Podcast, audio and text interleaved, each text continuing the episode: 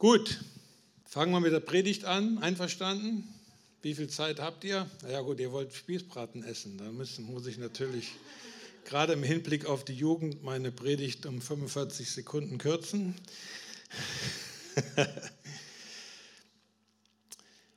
ja, ich habe wie immer gebetet und äh, was ich aufs Herz bekommen habe, ist mal etwas anzusprechen, was bekannt ist, aber vielleicht doch nicht. Und äh, es geht um das Thema das missverstandene Evangelium. Mit missverstandenem Evangelium meine ich, dass wenn man heute in, in dieser Welt fragt, was ist denn das Evangelium überhaupt, was ist Christentum, dann kriegt man keine richtigen Antworten mehr. Das ist eigentlich gar nicht mehr bekannt, was das Evangelium überhaupt ist. Und deswegen habe ich auch zum Beispiel dieses Buch da zumindest die ersten zwei Kapitel geschrieben, um nochmal so deutlich wie möglich zu erklären, was ist denn überhaupt das Evangelium? Weil da sind viele Theorien unterwegs. Ich möchte mal mit zwei Bibelstellen beginnen und die werde ich dann im Verlauf der, Predigt dann auch erklären. Johannes 3,7 ist sehr bekannt. Wundere dich nicht, dass ich dir sagte, ihr müsst von neuem geboren werden. Das ist eigentlich der Kernsatz des Evangeliums in gewisser Weise. In Jeremia 2.11 lesen wir aber Folgendes. Mein Volk hat seine Herrlichkeit vertauscht gegen das, was nicht hilft. Vor ungefähr 20 Jahren wollte ich mal ein, ein, Buch schreiben, das ich nie geschrieben habe. Und der Titel des Buches wäre gewesen Original oder Fälschung. Und ich habe hier mal zwei Bilder. Also als ich, als ich aufgewachsen bin, hat meine Mutter die Tageszeitung bekommen und in der Tageszeitung war immer so ein Unterhaltungsteil und da waren dann immer diese Bildchen, wo man acht Fehler, kennt ihr die, Kreuz finden musste. Ich aus, aus Datenschutzgründen habe ich jetzt kein Bild runtergeladen, man weiß ja nie, wer einen verfolgt. habe jetzt ein Bild von mir einfach äh, primitiv verändert die Idee in den Zeitungen war immer, das linke Bild ist das Original, richtig? Und das rechte, da sind Fehler drin. Ich habe da jetzt nur so Punkte eingezeichnet. Und äh, Original und Fälschung, das sind Sachen, die, die betreffen uns alle. Es gibt ein Originalevangelium und es gibt sehr viele Fälschungen des Evangeliums. Und äh, bei Fälschungen ist es nicht nur so, dass jemand ein Original verfälscht darstellt, wie zum Beispiel ein Bild fälscht oder eine Skulptur fälscht, sondern Fälschungen können auch bedeuten, dass jemand den ursprünglichen Sinn einer Sache so verändert, dass die Botschaft, die diese Sache geben sollte, ganz falsch dargestellt wird. Und äh, mach mal bitte das nächste Bild. Und dann frage ich euch mal, wer kennt dieses Bild? Ich sollte vielleicht fragen, wer kennt es nicht? Und wenn ich jetzt fragen würde, würden alle sagen, ja, ganz klar, Bild von Albrecht Dürer, Dürer die betenden Hände. Oder? Fakt ist, dass dieses Bild in seinem Ursprung und seiner Entstehung nichts mit Beten zu tun hat. Überhaupt nichts. Wenn ihr die Geschichte recherchiert, findet ihr raus, dass der Vater von Albrecht Dürer hatte 18 Kinder, lebte im 16. Jahrhundert, glaube ich, in Nürnberg und hatte wenig Geld. Albrecht und sein Bruder Albert wollten beide Kunst studieren, aber der Vater konnte das Studium nicht finanzieren. Dann haben Albrecht und sein Bruder Albert gesagt, okay, wir machen Folgendes. Wir werfen eine Münze und wer gewinnt, der geht nach Nürnberg studieren und wer verliert, der geht in die Minen arbeiten und unterstützt mein Stud das Studium des anderen. Albrecht hat gewonnen, der ist ein weltberühmter Künstler geworden. Nach vier Jahren Studium war er schon so berühmt, dass er schon Geld verdiente mit seiner Kunst. Kommt zurück zur Familie, großes Treffen in der Familie und dann erkündigt er, so Bruder Albert, du darfst jetzt studieren gehen. Und dann hat dieser Albert aufgeschrien und hat gesagt, nein, es geht nicht. Meine Hände sind in der Minenarbeit in den vier Jahren so oft gebrochen, ich kann nicht mal mehr einen Pinsel halten, ich kann kein Künstler mehr werden. Und zu Ehren seines Bruders Albert hat Albrecht dieses Bild gemalt und der Originaltitel heißt schlicht und ergreifend Hände. Aber alle denken, das sind betende Hände. Ne? und alle denken, der Ursprung der Geschichte ist Beten. Das wurde später hinzugedichtet, ist ja auch nicht schlimm, ist ja auch ein schönes Motiv, Hände zu falten zum Gebet. Aber hier ist eine Verfälschung der Geschichte entstanden.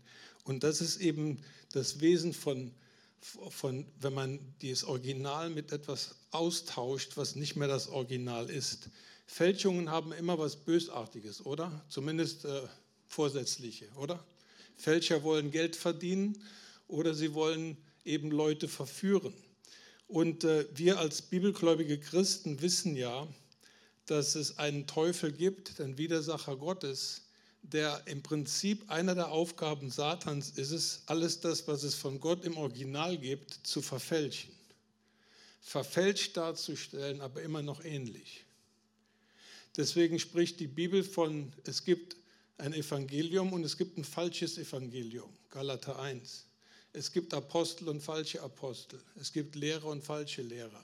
Es gibt sogar einen Christen und es gibt einen was? Einen Antichristen, richtig? Und die meisten denken, Anti bedeutet nur gegen. Aber im Griechischen bedeutet die Vorsilbe Anti nicht nur gegen, sondern eben auch anstatt.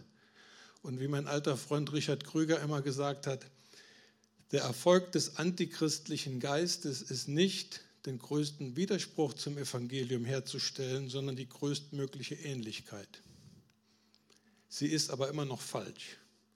Wenn du operiert wirst, möchtest du nicht, dass ein Skalpell eingesetzt wird, was zu 97,5 Prozent sterilisiert wurde. Warum nicht? Du sagst entweder 100 oder gar nicht, oder? Und das ist Wesen der Fälschung. Die, Paulus spricht ja davon, dass es, es Christen gibt, die den Anschein der Frömmigkeit haben, aber eigentlich kennen sie Gott gar nicht. Oder? Und das ist das Gemeine an, an, an, an, an dem, was Satan mit dem Evangelium, und da, da, da, da greife ich niemanden persönlich an, das ist wirklich ein, ein Werk Satans, der versucht seit 2000 Jahren, das Original verfälscht darzustellen. Das Problem ist, dass die meisten, die man auf das Evangelium heute anspricht, die kennen für sich als Wahrheit nur das verfälschte Evangelium, aber gar nicht mehr das Richtige. Und deswegen äh, finde ich, ist das wichtig, dass man das mal anspricht, weil beim Unterscheiden zwischen Original und Fälschung, gerade was das Evangelium angeht, das ist sehr, sehr, sehr, sehr, sehr wichtig, weil ähm, wir, wir können einfach in die falsche Richtung gehen. Wir selbst und auch andere. Zum Beispiel, verfälschte Evangelien sind in der Regel unvollständige Evangelien. Also wenn jemand sagt, das Evangelium, was ist das Evangelium? Und du sagst, Evangelium ist Vergebung der Sünden. Ich sage, ja, stimmt. Und was ist mit dem ganzen Rest? Außer Vergebung der Sünden Evangelium ist, wir sind Sünder und Gott vergibt uns unsere Sünden und erlöst uns. Ja, aber ist das alles? Ist das das ganze? Nein, das ist nicht das ganze Evangelium. Da fehlen ungefähr 80 Prozent von dem, was die Bibel das Evangelium nennt. Und deswegen, ähm, wo, wo wirklich der Geist Satans am meisten gewirkt hat, ist, und ich hoffe, dass ich da jetzt niemanden auf die Füße trete, ist, dass die meisten von uns, leider auch Christen, denken, dass Christentum und Evangelium eine Religion ist. Jetzt weiß ich, dass unter in evangelikalen Gemeinden, das wird oft gesagt, äh, Christentum ist keine Religion, es ist eine Beziehung zu Gott. Und das stimmt auch so.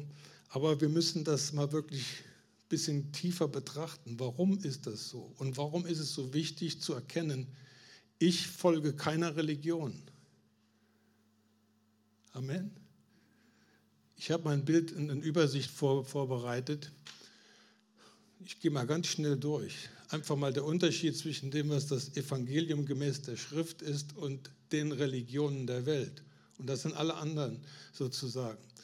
Äh, die Initiative der Erlösung beim Evangelium geht sie von Gott aus, bei den Religionen vom Menschen. Ganz, ist einer der zentralen Unterschiede, wo Evangelium missverstanden wird. Sünder im Evangelium sagt, dass Gott liebt sie, die Religionen, die Gottheiten, die es da gibt, die hassen sie, wenn es Gottheiten gibt. Im Buddhismus ist ja atheistisch, die haben ja noch nicht mal eine Gottheit im richtigen Buddhismus. Das notwendige Opfer im, gemäß dem Evangelium, das bringt Gott selbst. Bei den Religionen müssen die Menschen es bringen. Und ich, ich, und ich bitte wirklich mal, das jetzt nicht irgendwie als Polemik zu sehen, sondern das mal ganz kritisch zu hinterfragen. Was lehren die anderen Religionen? Aber was lehrt das Christentum? Und die Unterschiede sind, man kann das eigentlich überhaupt nicht miteinander vergleichen. Das sind wie zwei Welten. Das hat nichts miteinander zu tun. Aber da ist eine gewisse Ähnlichkeit und deswegen denken viele, alles ist das Gleiche. Erlösung ist im Evangelium ein Geschenk, in den Religionen muss sie verdient werden. Wiedergeburt im Evangelium ist der Start ins Leben des Gläubigen. Wiedergeburt in den Religionen ist nach dem Tod. Reinkarnation zum Beispiel. Glaubensgewissheit gibt es bei Christen von dem Tag der Bekehrung an, bei den Religionen keine. Keiner kann sicher sein, ob ihre Gottheit denn wirklich barmherzig ist und auch bleibt. Keine Sicherheit. Werke. Im Evangelium sind Werke die logische Konsequenz der Erlösung. In den Religionen sind Werke die Voraussetzung für die Erlösung. Ihr seht, das ist eine ganz andere Welt. Gerechtigkeit wird dem Glaubenden von Gott geschenkt. In den Religionen muss sie erworben werden. Sie muss erarbeitet werden. Die Liebe Gottes im Evangelium ist es das Startkapital. Damit startest du ins Leben als Gläubiger. In den Religionen musst du dir die Annahme und die Liebe Gottes verdienen. Der Wert des Menschen definiert sich beim Evangelium aus der Schöpfung bzw. der Wiedergeburt in den Religionen definiert sich der Wert des Menschen durch seine Leistung, religiöse Leistung, wie auch immer. Ja, und auch auf die Person Gott bezogen. Im Evangelium ist Gott eine, der unendliche, ewige, persönliche und nahbare Vater. Und gerade wenn ihr mal die, christlichen Philosophen nachlest, diese Unendlichkeit in Verbindung mit Persönlichkeit, diese Kombination gibt es in den Religionen der Welt nicht. Bei den Religionen, wenn es überhaupt einen Gott gibt, also beim Buddhismus zum Beispiel gibt es keinen, oder im Hinduismus gibt es 3,5 Millionen. Also das ist bei den Religionen, wie gesagt, je nach Religion ist, ist der Gott, den sie haben, entweder ist er unpersönlich und unnahbar und oft sind sie brutal unbarmherzig und vollkommen eine unpersönliche Kraft. Allein diese Liste zeigt, dass wenn man ernsthaft, und ich meine jetzt hier nicht irgendwie religiös fanatisch, sondern wenn man ernsthaft sich den Unterschied ansieht, dann muss man schließen, dass, äh, wie ein christlicher Apologet das sehr schön ausgedrückt hat, es wird oft behauptet, dass alle Religionen grundsätzlich gleich sind, aber oberflächlich betrachtet Unterschiede haben. Das genaue Gegenteil ist aber der Fall. Sie unterscheiden sich grundsätzlich und haben im besten Fall und gleichen sich im besten Fall oberflächlich. Wir denken, viele denken, die das Christentum kritisch betrachten, dass, äh, aber es ist doch alles gleich. Ihr betet, die Moslems beten. Ihr fastet, die Moslems fasten ihr meditiert und die Hindus meditieren. Irgendwie ist doch alles gleich. Ihr braucht Erlösung, überall geht es um Erlösung und so Dinge. Aber wir vergessen, dass äh, Gleichheit, dass Ähnlichkeiten, Entschuldigung, Ähnlichkeiten nicht Gleichheit bedeutet. Ich habe neulich gehört, dass die Menschenaffen haben zu 98 Prozent dieselbe DNS wie wir. Aber die zwei Prozent, die machen einen Unterschied wie Himmel und Erde, oder? Amen. Ich habe noch nie einen Menschenaffen predigen gehört. Ja, das mag sein, 98 Prozent identische DNA oder DNS, aber die zwei Prozent, die machen einen Unterschied, der überhaupt nicht zu überbrücken ist. Und deswegen ist, sind Religionen mit Christentum eigentlich überhaupt nicht zu vergleichen. Die haben eigentlich überhaupt nichts wirklich gemeinsam. Deswegen bin ich auch gegen bestimmte Bewegungen da.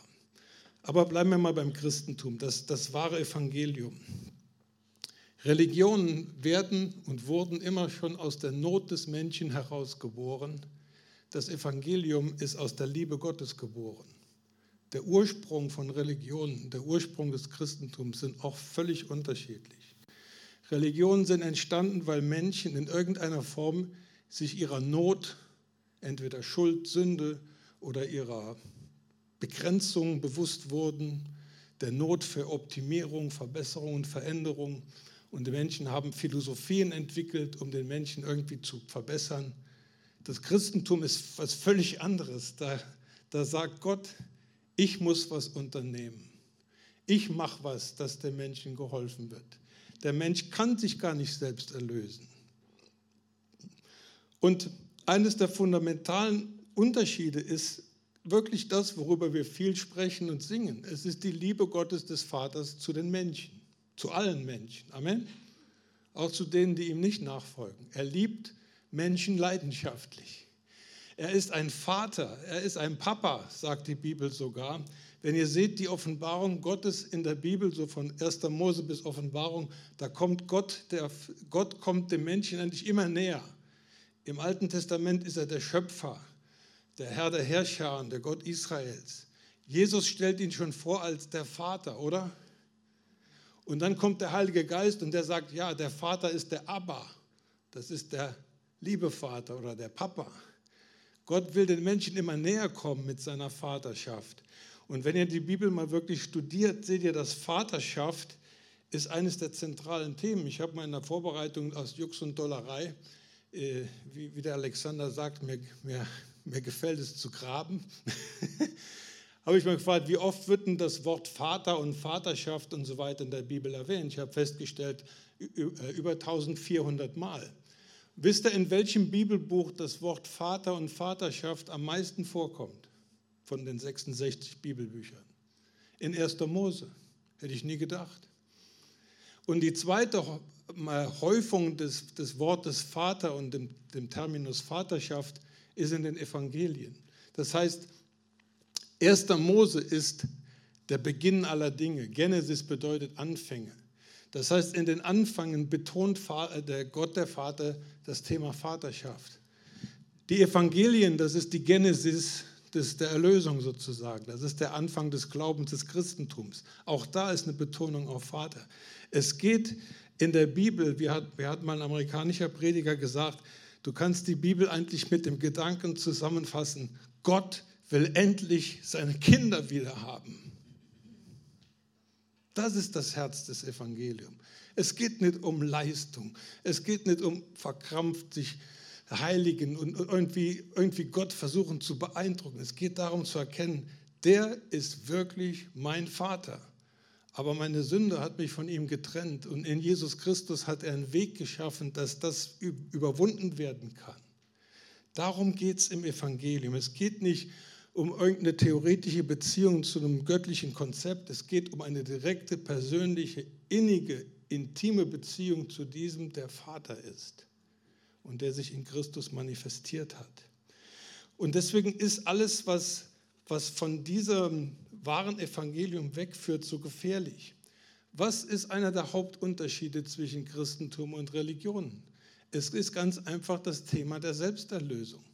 Alle Religionen dieser Welt basieren auf dem Prinzip der Selbsterlösung. Überleg mal, was musst du machen, um im, um im Islam gerettet und erlöst zu werden? Werke. Es ist so. Was musst du machen, um im, im Buddhismus weiterzukommen? Leiden. Aber du musst dich dem Leid stellen. Du musst irgendwas. Was musst du machen, um im Hinduismus weiterzukommen? Du musst unendlich reinkarniert werden. Es ist immer, in allen Religionen ist es immer, dass der Mensch irgendwie versucht, sein Problem selbst zu lösen. Und deswegen ist das Christentum eine völlig andere Botschaft. Das ist eine ganz andere Welt. Das Christentum weiß, der Mensch, egal was er macht, er kann sich nicht selbst erlösen. Amen. Äh, du hast als Christ versucht, deinen Charakter zu verbessern Und wer könnte mit mir sagen, wir sind gescheitert? Halleluja. Sind noch ein paar Ehrliche unterwegs. Versteht ihr? Jedes Mal, wenn du aus eigener Kraft versuchst, irgendwas zu pushen, merkst du, dass Gott das einfach nicht erlaubt. Denn das Evangelium ist das Evangelium der Gnade und nicht der Belohnung der Leistung. In, in den Religionen wirst du für Leistung belohnt. Im Evangelium kannst du keine Belohnung erlangen, es sei denn, du ordnest dich eben dem Prinzip des Evangeliums unter. Überleg mal, was die Menschheit alles versucht hat, um sich zu verbessern. Die Menschheit ist besser geworden. Wir haben heute mehr Wohlstand, da geht der Menschheit insgesamt geht's besser als jemals zuvor. Aber Fakt ist folgendes, die Menschheit ist nicht glücklicher geworden. Habt ihr schon mal davon gehört, dass in England und Japan, andere Länder sind mir nicht bekannt, haben sie Einsamkeitsministerien eingerichtet von der Regierung. Es gibt einen Minister für Einsamkeit in England. Es gibt einen Minister für Einsamkeit in Japan. Ja, hallo. Das sind jetzt hochentwickelte Länder mit Wohlstand, aber mit einem riesigen psychischen Problem, oder? Die Bibel sagt, wenn du an mich glaubst, bist du nie allein, oder? Äh, das, das, ist, das heißt, der Mensch hat über Philosophien und Religionen und was auch immer, Humanismus, der Mensch hat versucht, das alles besser zu machen. Aber trotzdem, obwohl der Mensch noch nie so gebildet war, noch nie so wohlhabend war, noch nie so viel hatte, wie er jetzt hat, lesen wir in der Zeitung von Geschichten, wie das irgendein Irrer losgeht und 21 oder 19 Kinder in Texas einfach erschießt. In einem zivilisierten Land. Oder? Der Mensch kann sich nicht selbst erlösen. Alle diese, das ist so, als würdest du versuchen, eine Klapperschlange zu zähmen. Ja, irgendwie bringst du der Klapperschlange bei, äh, sich richtig zu verhalten oder wie du denkst, was richtig ist. Ne? Und irgendwie lernt die, du schickst die Klapperschlange in die Schule, du schickst sie auf die Uni, die, die, die, macht, die kriegt ihren Doktortitel in Philosophie. Weißt du, die, und du gehst, zur, du gehst zur Abschlussfeier der Klapperschlange und freust dich, deine Klapperschlange hat endlich äh, einen hohen Bildungsgrad erreicht und beim Runtergehen die Treppe trittst du auf ihren Schwanz und auf einmal ist alle Bildung und alles Wissen, alles, was sie an Gutem hat, das nützt dir gar nichts mehr. Da kommt der, die alte Klapperschlange durch. Weil das Einzige, was den Menschen wirklich verändern kann, ist nicht Religiosität oder Philosophie. Das Einzige, was der Mensch wirklich retten kann, ist eine neue Geburt. Und es ist Gott, der die Initiative ergreift. Ich meine, Jesus trifft sich mit diesem Mann Nikodemus, ein Gelehrter Israels. Er sagt, du bist ein Lehrer Israels zu Nikodemus. Der, der kannte die Tora wahrscheinlich auswendig, die ersten fünf Bücher Moses. Der kannte das Wort Gottes. Und der wollte von Jesus wissen, was ist das? Was ist dein Ding? Wozu bist du hier? Du, du, machst Wunder, also irgendwie muss Gott mit dir sein. Was ist deine Message? Das hat er nie ausgesprochen, aber Jesus hat offensichtlich verstanden, was er wollte. Und Jesus antwortet diesem Mann, weißt du was? Das Ding ist, ihr müsst von neuem geboren werden. Warum hat Jesus nicht gesagt, ihr braucht Vergebung der Sünden? Weil Vergebung der Sünden ist nur die der, der, die Wirkung, den Effekt der Sünde wegzunehmen, aber es nimmt die Sünde nicht weg. Das ist so, wenn, wer hat schon mal im Garten Unkraut gehabt? ja, stell dir mal vor, du würdest das Unkraut immer noch immer so genau schön säuberlich wie deinen Rasen einfach so oben abschneiden. Was passiert mit dem Unkraut? Das Unkraut, das wächst fröhlich weiter. Vergebung der Sünden ist, wenn du oben das wegschneidest, was die Sünde von unten gewirkt hat. Aber wenn du die Wurzel nicht rausnimmst, dann wird das immer und immer wieder kommen. Warum, warum sündigen Christen immer und immer wieder? Sie haben noch nicht begriffen, dass Jesus die Wurzel schon getötet hat. Und sie wollen sich immer noch selber erlösen. Sie wollen immer noch selber daraus. Ich schaffe das, ich krieg das hin, ich reiß, ich reiß mich zusammen. Das ist mein Lieblingsspruch auf Deutsch. Wie soll das gehen? Wie kann man etwas zusammenreißen? Also Deutsch ist schon, also manchmal stelle ich mir so Fragen. Und genauso widersprüchlich wie der Ausdruck, ich reiß mich zusammen ist, das geht ja gar nicht, oder? Hallo? Ihr, ihr, ihr versteht, was ich meine. Genauso widersprüchlich ist der Gedanke, ich erlöse mich selbst. Ich verändere mich selbst. Amen. Wir müssen sehen, dass Jesus kommt zu Nikodemus und sagt dem, ich paraphrasiere, er sagt dem, euer Problem ist nicht euer sündiges Verhalten. Ihr habt kein Verhaltensproblem, ihr habt ein Identitätsproblem. Es ist nicht euer Tun, was das Problem ist. Euer Tun ist Konsequenz eures Seins. Und solange ihr Sünder seid, werdet ihr irgendwann viel oder wenig sündigen. Das heißt, um das Problem des Tuns, des Handelns zu, zu lösen, muss man das Sein verändern. Amen. Und wenn ihr die, die, die Bibel lest, seht ihr, in Gottes Schöpfungsordnung kommt immer Sein vor Tun. Gott hat Adam und Eva geschaffen. Sie, was waren sie jetzt? Sie waren praktisch Geschöpfe wie Kinder Gottes im Ebenbild Gottes und aus dieser Identität, wer sie waren, sollten sie jetzt eine Aufgabe erfüllen, die Erde füllen und so weiter, sich untertan machen. Das gleiche ist im Evangelium. Du, du musst überhaupt, um irgendetwas tun zu können als, als Gläubiger, musst du von neuem geboren sein. Du arbeitest immer aus dem Sein heraus und dann kommt das Tun. Deswegen haben wir eben gesagt, ein Christ, natürlich wird ein Christ gute Werke haben, aber die guten Werke sind die Konsequenz, das Resultat seines neuen Seins und nicht, haben nicht das Ziel, etwas zu werden. Jeder Christ, der denkt, er muss noch irgendwas werden, hat das Neue Testament noch nicht gelesen. Du musst gar nichts mehr werden. Wenn du Jesus Christus als Herrn angenommen hast, dann ist dir alles geschenkt worden, was du jemals brauchst, um erfolgreich dieses Leben in der neuen Identität zu führen. Du hast Vergebung der Sünden. Amen. Du hast aber auch die Natur deines Vaters bekommen. Du hast die Gerechtigkeit des Sohnes bekommen. Du hast den Heiligen Geist bekommen, der in dir drin wohnt, der dir seine Gaben und seine Frucht und seine Gegenwart schenkt. Es fehlt dir an absolut nichts. Das ist dein Startkapital, wofür du nichts, aber auch gar nichts tun musst, außer einer Sache.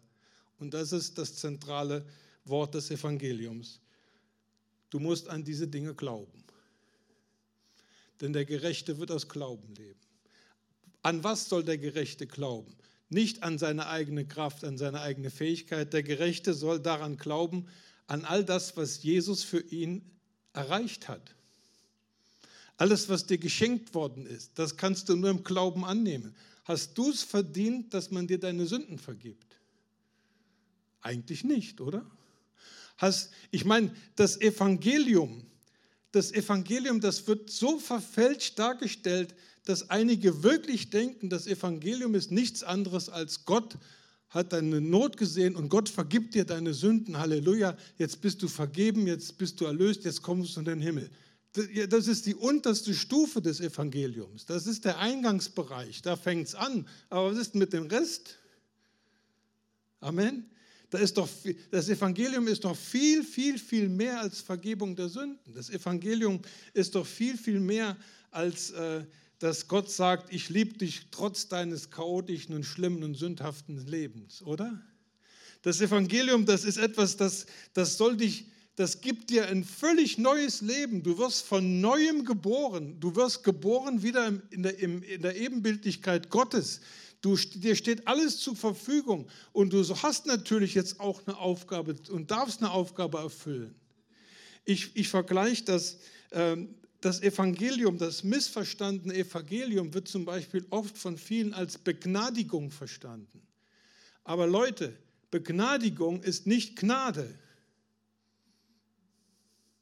Gnade ist so viel mehr als Begnadigung. Was ist Begnadigung? Du bist verurteilt als Straftäter, lebenslänglich mit Sicherheitsverwahrung. Ja? Und jetzt wirst du begnadigt. Was heißt das? Du kommst aus dem Knast raus, stehst jetzt vor der Knasttür und genießt dein Leben, weil du jetzt Millionär bist, oder? Eher nicht. Begnadigung bringt dich auf Null. Du hast eine Riesenschuld und aus Gnade wird dir gesagt, Schuld ist vergeben, du fängst jetzt wieder wo an? Bei Null. Die meisten Straftäter tun das wahrscheinlich. Das ist Begnadigung. Das ist aber nicht Gnade. Wisst ihr, was Gnade ist? Gnade ist, dir wird alle Schuld vergeben. Du kommst aus dem Gefängnis raus, egal was es war. Und vor der Tür steht Gott und sagt, pass mal auf, hier, hier ist der Vertrag für dein Haus, unterschreib. Du darfst mietfrei da wohnen. Hier ist dein Vertrag für, für einen neuen Job. Du darfst in meiner Firma arbeiten. Übrigens, ich gebe dir meinen Sohn als, als Verlobten. Und übrigens, du kannst, bekommst Anteile an dieser Firma. Und diese Firma wird ewig existieren. Du kriegst alles, was du jemals brauchst. Das ist Gnade. Das ist ein großer Unterschied. Und das ist das Evangelium. Das Evangelium ist, dass Gott nimmt Sünder, die keine Chance hatten, null Chance, weder auf Begnadigung noch auf Gnade. Er nimmt Sünder aus ihrem Zustand heraus und am Ende der Bibel setzt er sie im Himmel auf und mit sich auf den Thron. Oder? Und sie sollen mit Jesus in Ewigkeit herrschen. Das ist das Evangelium der Gnade. Amen. Und das ist ein großer Unterschied. Und diese Dinge, die die Bibel sagt, diese Dinge bekommt man durch Glauben. Nicht blinden Glauben, sondern Glaube an das, was an Fakten von Gott geschaffen wurde. Glaube braucht immer Substanz. Wenn ich glaube, dass Gott mir vergibt, dann muss da eine Substanz sein. Was ist die Substanz? Jesus ist ans Kreuz gegangen, oder? Er hat die Schuld, er ist zur Schuld und zur Sünde geworden. Richtig? Das ist Substanz. Was heißt, du, du, du sagst, ja, ich habe jetzt den Heiligen Geist. Ja, was ist die Substanz? Ja, der Heilige Geist ist in dir. Ja, hast du, wann hast du das letzte Mal mit ihm geredet? wann hast du das letzte Mal gemerkt, dass der wirklich in dir ist? Substanz ist von Gott geschaffen, aber diese Substanz bekommen wir erst, wenn wir sie im Glauben ergreifen. Das ist Evangelium. Was ist das? Ähm, was ist eigentlich das Ziel des Christentums? Das Ziel des Christentums ist, dass du durch Jesus Christus wieder eine direkte, innige und lebendige Beziehung zu Gott bekommst. Und meine Erfahrung ist folgende. Ich habe in diesem Jahr, in diesem Halbjahr habe ich bereits in 16 verschiedenen Gemeinden gedient, sieben, sieben deutsche und neun spanische.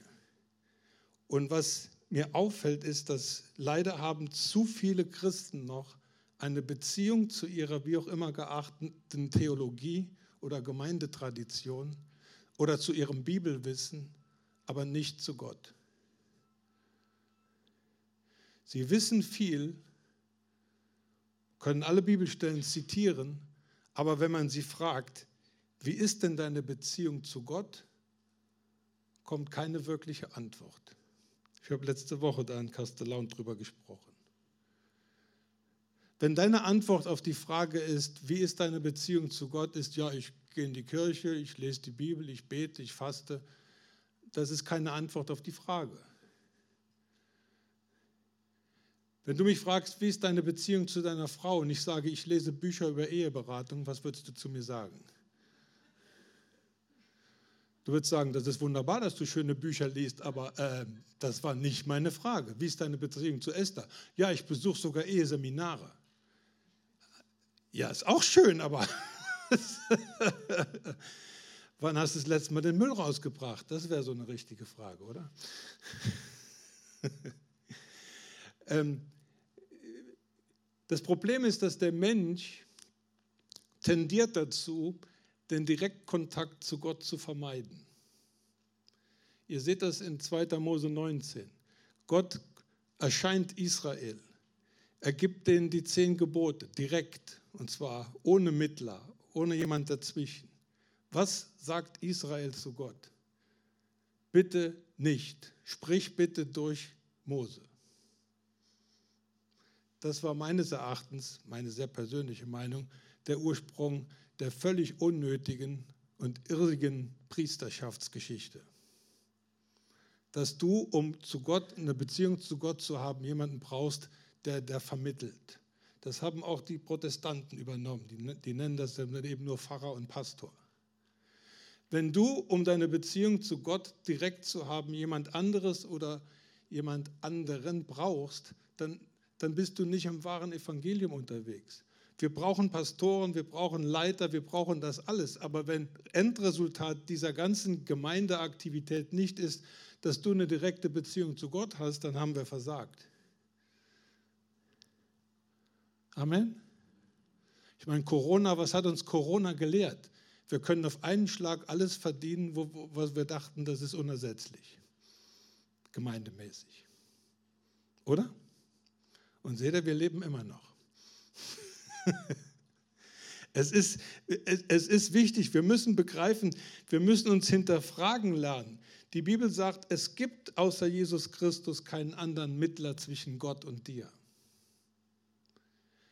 Wie ist deine Beziehung zu deinem Vater? Religiöse Menschen haben eine Beziehung zu ihrem religiösen Konstrukt. Gebotskatalog, Verbotskatalog, Stress, äh, Druck, alles Mögliche, was gefordert wird. Das ist aber nicht das Evangelium. Wenn, äh, ich meine, man könnte auch die, die, die vielleicht unangenehme Frage stellen, Hast du Freude an deinem Glauben? Oder ist das Stress? Musst du beten? Musst du in den Gottesdienst? Musst du, musst du das und jenes? Und du musst dich gut verhalten und du musst ein guter Mann sein und du musst. Also ich, ich, ich genieße mein Leben unter anderem deswegen, weil ich muss gar nichts mehr. Und ich darf alles. Ich meine, es gibt Christen, die müssen morgen arbeiten gehen. Wie traurig. Äh, wenn ich morgen arbeiten würde, dann dürfte ich gehen. Aber ich habe montags frei, deswegen gehe ich nicht. ähm, ist deine Beziehung zu Gott von müssen geprägt oder von wirklich Freude und Spaß und Friede an deinem Gott und mit deinem Gott. Das, das wahre Evangelium verbindet dich wieder direkt mit dem Vater. Und der Vater, der ist hinter dir her, seitdem es dich gibt. Eigentlich schon vorher. Und er will nur eins, der will dich endlich wieder in seine Arme schließen. Der will dich freimachen von all diesem religiösen Stress, den sich auch Christen machen. Der will sagen, komm doch her, ich drück dich mal. Alles gut. Und nicht so gut, wie die, wie die, wie die Fernsehsendungen das sagen, sondern wirklich alles gut. Amen. Ich meine, überlegt, uns, überlegt euch wirklich mal, hinterfragt euch da mal ganz, ganz kritisch. Hast du Gott wirklich als deinen Vater erlebt? Ich kann das von mir behaupten, weil, gut, ich hatte auch da biografisch eine schwierige Geschichte. Mein Vater ist gestorben, als ich sechs war. Ich habe den eigentlich gar nicht kennengelernt, der war immer so krank, der war immer weg. Krankenhaus, Reha hieß, ne, früher hieß das Sanatorium. Ich habe keine Erinnerung an meinen Vater und als ich sechs war, war der weg. Das hat, eine, das hat eine Wunde in mein Leben gerissen, oder? Also die das schon mal vielleicht erlebt haben, die wissen, wovon ich spreche. Ich bin vaterlos aufgewachsen. Dann hatte ich einen Stiefvater, den konnte ich nicht leiden, obwohl er eigentlich ein netter Mensch war. Und eine der wichtigsten Erfahrungen, die ich je gemacht habe als Christ, war 1979 in Guatemala, als Gott der Vater sich mir als mein Papa offenbart hat. Ich habe anderthalb Stunden durchgehend geheult. Ich habe den ganzen Schmerz der ersten 21 Jahre rausgeheult. Und das hat mein Leben tief verändert. Wir, viele von uns brauchen das, denke ich. Ich lade alle einmal sich nochmal den ersten Artikel des kürzeren Westminster Katechismus zugute zu führen. Das klingt furchtbar, oder? Was sagte die jungen Leute, wenn ihr sowas hört? Westminster Katechismus. Das ist so, uh, jetzt kommt Sandkauen. Aber hört mal, was der erste Artikel dieses Katechismus ist. Was ist das höchste Ziel des Menschen? Das höchste Ziel des Menschen ist, Gott zu verherrlichen und sich immer an ihm zu erfreuen. Das wahre Evangelium ist neben dem Evangelium der Gnade auch das Evangelium der Freude, des Friedens und der Gerechtigkeit im Heiligen Geist. Amen. Amen.